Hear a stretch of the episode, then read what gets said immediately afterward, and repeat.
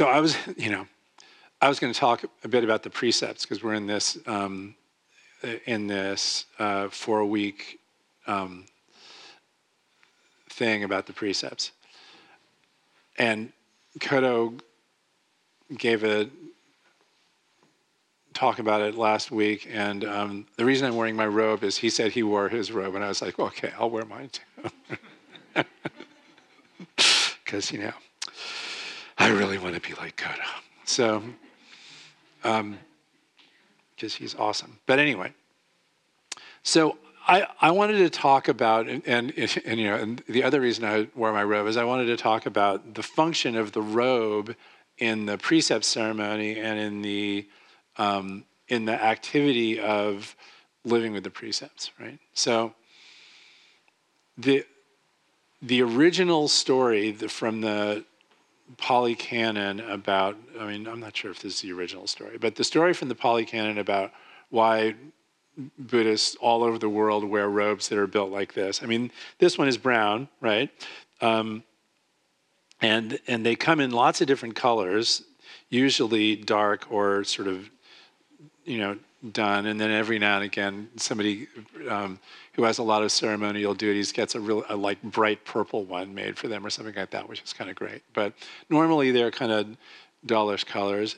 But they all have the same structure, which is kind of amazing. And it's the structure that you could make by going down to the dump, getting a bunch of rags, cutting to roughly the same size, sewing them into strips, and then sewing those strips into bigger panels, and then sewing the panels together, and that's what you get, right? And the little rectangular robes that we wear when we're not wearing an okesa, this large robe, have the same structure. They just have a different number of panels, and the panels are smaller, right?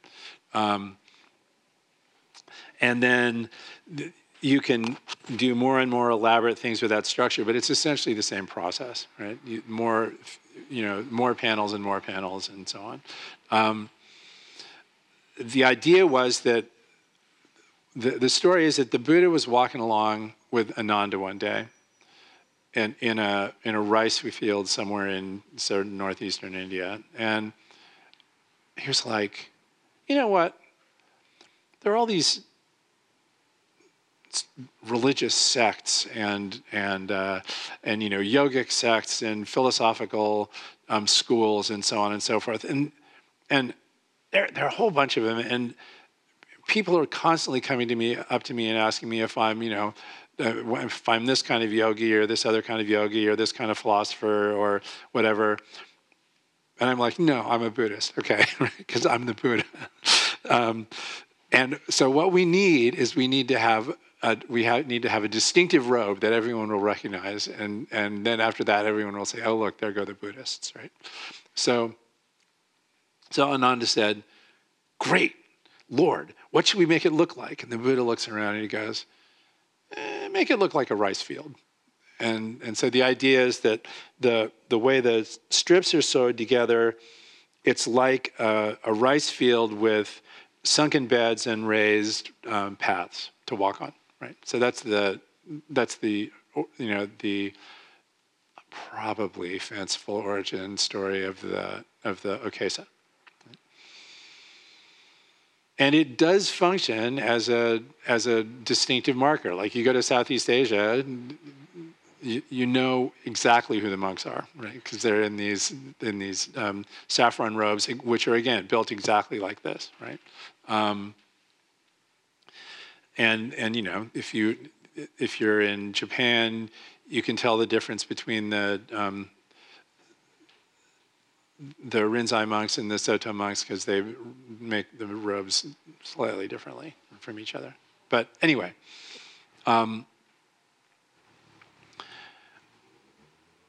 That's a nice story, but it's really, really not all there is to it, right? So the way the ceremony works, so I think Kodo talked about this a little bit last time, but the way the ceremony works is you come in and you do a bunch of dedication, and there's some incensing, and somebody splashes water on everybody, and it's kind of great. And then the very first thing you do is you put on your robe, right? And the question is, How did you get your robe? Well, you made it. In this school, you make your own robe. You make the little one. You also make these really big ones. You once you get past Dharma transmission, supposedly you never have to make your robes anymore because somebody else will make them for you. But I haven't done that, so I don't know. But in any case, for the most part, you make it yourself, right? And to do this with some help, because when you're getting Dharma transmission, you can get a little help with it. And to make this is a bowing mat, and to make another one of those little tiny ones, and to make a few other things, it took me about 1.5 years, right? And every time in that 1.5 years, I sewed a stitch. I said either namu kie butsu or namu kie ho or namu kie so, which means I take refuge in Buddha, I take refuge in Dharma, I take refuge in Sangha, right? So the entire act of sewing your robe is a ceremony that lasts 1.5 years, right? And you do it pretty much every day, and sometimes for hours a day, right? You know, some people are faster at it and some people are slower, but it takes everyone a long time, and it's a ceremonial and meditative act, right? So to start with, receive this. So you make this robe, and then you give it to your teacher, and he does some stuff with it, or she does some stuff with it, and then they hand it back to you, right, at the ceremony. And one of the things it contains then is all of the refuges that you've performed during the course of putting literally thousands of stitches in it, right? Which is kind of amazing. And that sticks with you, right? And then the after you receive your robe, you unwrap it because it's been kind of nicely wrapped. And then you put it on. And before you put it on, you put it on your head, and you chant a chant that goes dai geda pu raikyo kodo sho jo, which means, well, the way it's translated in the Zen Center liturgy is great robe of liberation, field far beyond form and emptiness, wearing the Tathagata's teaching, which is to say wearing the Buddha's teaching, and saving all beings, right? Which is a good translation, and it's pretty clear what that translation intends. It's like, you know, this is the robe of liberation. It's beyond definition, and it defies categories, right? It's like putting on the teachings of the Buddha and then setting forth to save all beings, right? And that's great, but that's not actually what the verse says, right? It says something even more interesting than that. It says great robe of liberation, and then it says the next line, instead of field far beyond form and emptiness, it says, it essentially says formless robe, and the other term it uses to describe the robe is it's a compound in classical Chinese that means the field of the cultivation of beneficial activity, right? So essentially, what it's saying right there in the verse, it says this is the field in which you essentially conform, you live a life conforming to the precepts. That's what it's saying, right? And then it says, the next line is translated in the regular liturgy as wearing the Tathagata's teaching. It kind of says that, but it actually doesn't actually say wearing it. It says unfolding or opening the teaching, right? And then the next line is translated as saving all beings. It's actually, it doesn't say that at all. What it says is, it says unfolding that kind of over everyone, right? So this robe, this fabric is a metaphor for the fabric of practice that holds everybody together, right? So it's really a powerful metaphor for exactly the kind of practice that bodhisattvas are supposed to engage in, right? That's what it is. And so that's what you receive when you receive your robe. And you put it on, and then you say the refuges one more time, and then you're a Buddhist, basically. And so then the question becomes, how much time have we got? We got a little. What do you do, right? And since you've already been set up in this way, that you're essentially wearing this thing that represents the mutuality of beneficial practice in the world, right? You say, okay, here's how I'm going to practice. And these are called the three pure precepts. I think Kodo mentioned this, right? But the first one is, well, I vow to do no harm, or it could sometimes translate it as, do no evil, or maybe just not do bad stuff, right? So not engage in actions that have obvious negative karmic consequences. And that's fair enough, but here's a question. Does anybody know whether some act that they engage in is going to have only negative or positive karmic consequences? I think, yeah. So I think the answer is no, right?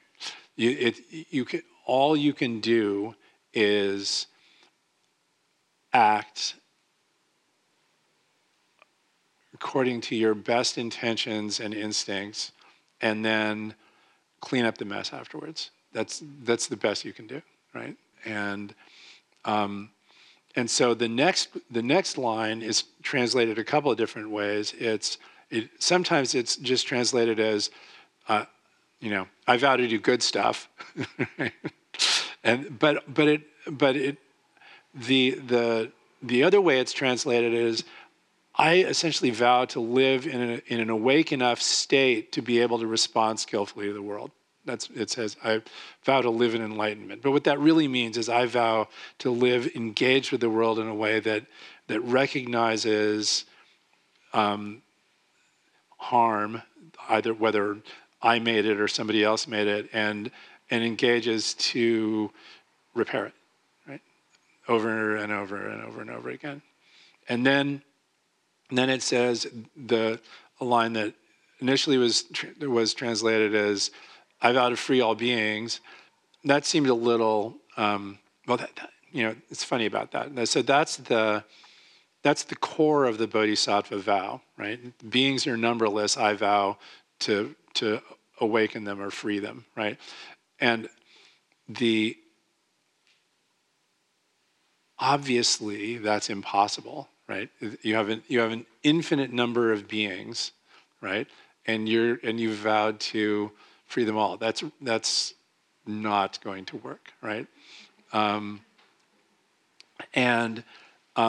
it's easy to get kind of stuck on it, right? So the translation that we use these days is something like, "I vow to live and be lived for the benefit of all beings." In other words, just recognize that the universe is one big, bundle of mutuality. And both recognize and fully engage that bundle of mutuality, right? So those are the pure precepts, right? And the ceremony could actually stop there. You could go, okay, I'm done. I've become a Buddhist and I've said what I'm going to do. I'm going to now go out to the lobby. And when I was studying in Italy, I was living in Milan, but the guy that ran this big monastery out in the country would come once a week to this sitting group that I sat with and give a talk. And he was a fantastic speaker. And then after he gave the talk and after we sat, we would go out into the lobby and we would eat these sort of spongy cookies and drink this stuff called chinotto. Has anybody ever had chinotto? It's like a kind of strange Italian ginger soda. It's usually like, sorry? Right, yes, it's like the color of the mokugyo, right? And and I didn't like it very much, but he was a great guy. So you could say, okay, I'm done now. I'm going out in the lobby. I'm going to drink some chinotto and eat a spongy cookie. But the precepts that were developed when Buddhism landed in China are a distillation of the vinaya, of the large set of precepts that was part of South Asian Buddhism and is embodied in the Pali Canon and so on and so forth. And they were kind of packed down into 10, and you look at them and you think, you know what, these are just the 10 ways in which people are most likely to screw things up, right? And so in addition to saying, I vow to do no harm, and I vow to stay awake, and I vow to do it in the context of this rich, utterly pervasive mutuality, there's also 10 things that I should really be watching out for, and they are the following 10 things. And then when you've done with that, you've actually taken all the precepts in the Zen school, right? And I'm not going to talk about the pure precept, the grave precepts, the second set of 10 today, because we're out of time. But I think Michael will probably come and talk about them next time. So.